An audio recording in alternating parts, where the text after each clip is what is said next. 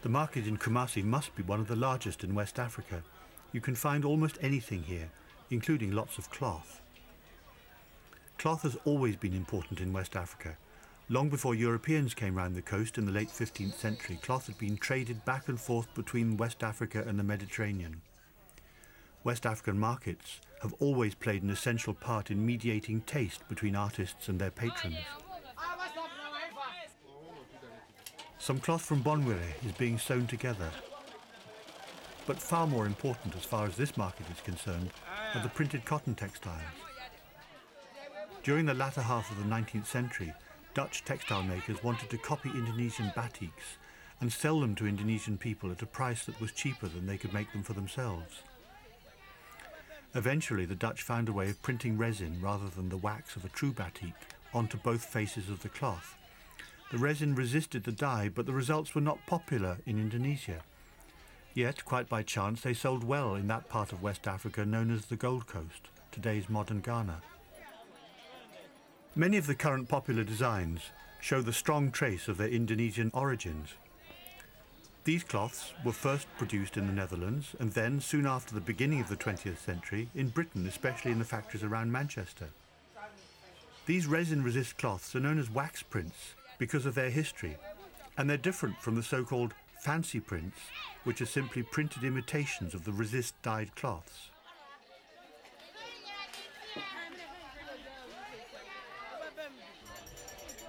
Mpacho mepɛ ntama wei no na ne din Where is skatu? Skawata mine. uh, money flies. Okay, it means that uh, the money has wings, and if you have money, you'll be on the move all the time. As soon as these fabrics began to sell on the Gold Coast, the Dutch developed designs around local West African interests. These especially focused upon the visualization of proverbs, already an established art tradition among people like the Ashanti. Money Has Wings was first designed in the Netherlands, but was very popular in Ghana and was widely copied.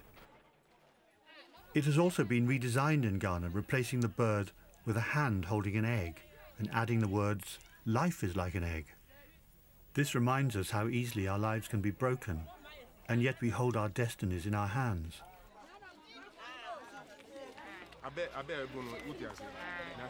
We are outside the Catholic Cathedral in Kumasi, and a young mother is wearing a pattern we'd seen in the market. Money has wings. She said she wore the cloth because she liked it.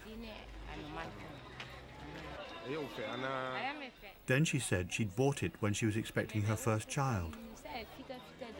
The design may have made her think of the baby growing within her.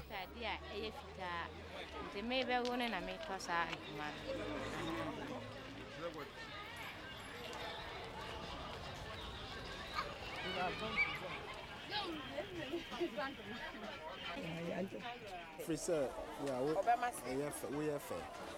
Sometimes the remnants from dressmaking are patched together for resale. It's really beautiful. So What is this hand? wei sɛ wo nsa akyi bɛyɛ wo dɛnte sɛ wo nsa yam nti na ama no na aba saa nkwanhyia yɛ apet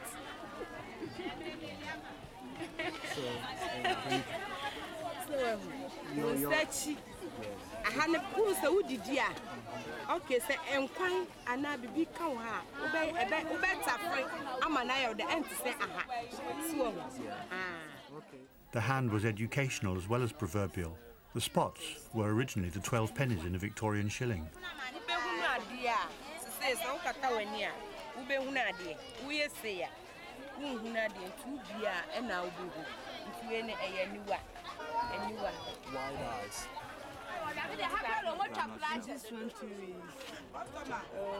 Where is it? is. This one is auditions. Auditions. Like uh, a queen do not uh, cry, cry. A queen. So King. what If you have a occasions? Okay, wait, wait. On what on what occasions uh, would someone wear this? Like when they are doing something like uh, festivals or all these things. They can wear it anytime, anytime they want. Okay, it means a royal does not cry. Okay, what, what about this one? Pebbles or stones in the house. Okay. I want to see the old cloths Old clothes. first, and then after that, maybe show This one, this one's a, this one too is old clothes. it's an old cloth. Yeah. It's called uh, Kwame Nkrumah pencil. Okay.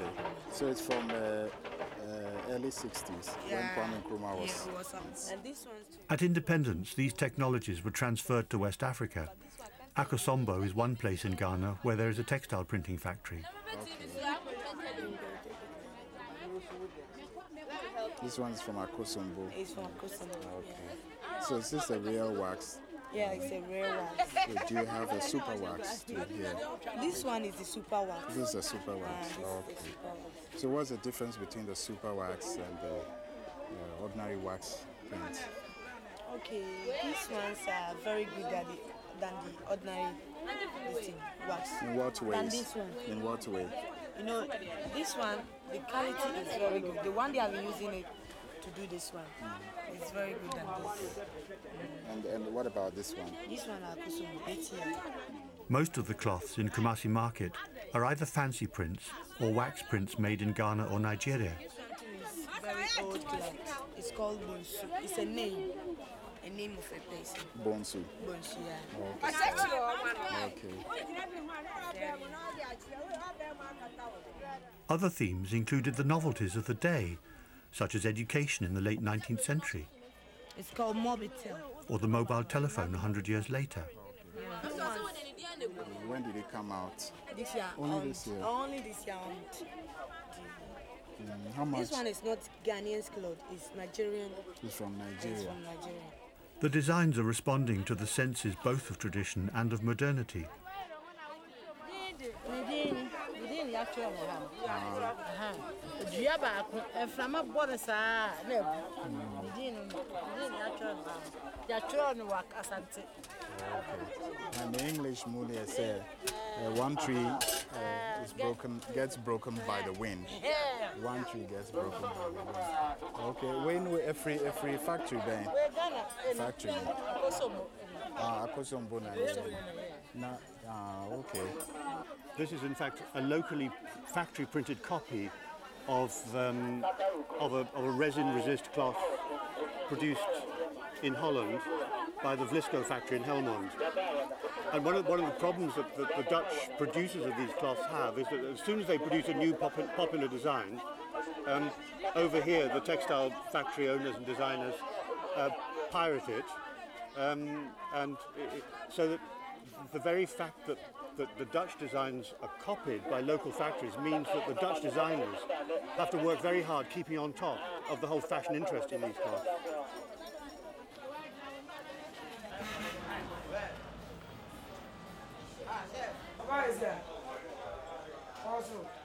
The more expensive Dutch and English cloths are sold in specialist shops. Could you explain to me why this particular cloth is so much more expensive than the Ghanaian printed cloths? For this one, it's in, in, import one from Holland. That's why this one more expensive than Ghana one. Hey, madam. You talk video, woman. So this cloth is from where? From Tema. And do you know how they make it? They use polyester to make it. You mean foam rubber? Yes. They have some a lot of design. They have a lot of design. So when they they pick the design, they dip, put it in the this thing. The wax. Yes. Mm. And they print it on it. So they print the hot wax onto yes. the cloth, Yes. They use foam. Mm. And then the wax resists the dye. Yes. It's another version of how the whole Dutch wax thing came about, which involved printing hot resin onto both faces of the cloth. so after they, they and- finish making And it, of course, they did that in imitation of Indonesian batik, and that's how this whole thing started. So this, so you've actually got a number of things going on. You've got that technique. You've then got the printed imitation of it, the fancy cloths, and then you've got this kind of thing, which is a, a local reversion back to where the technique originally came from. These cloths are a record of collaboration between art makers, designers, print workers, and traders, and the people who buy and use them. we can see the designer's response to local poetic interests, visualizing people's ideas about themselves and about the society in which they live. With Adinkra and Kente, the relations of production include the African diaspora. Wax cloths and fancy prints are the result of even wider global relations. Studying these textiles emphasizes how important it is to be open to the ways different societies define their own art making.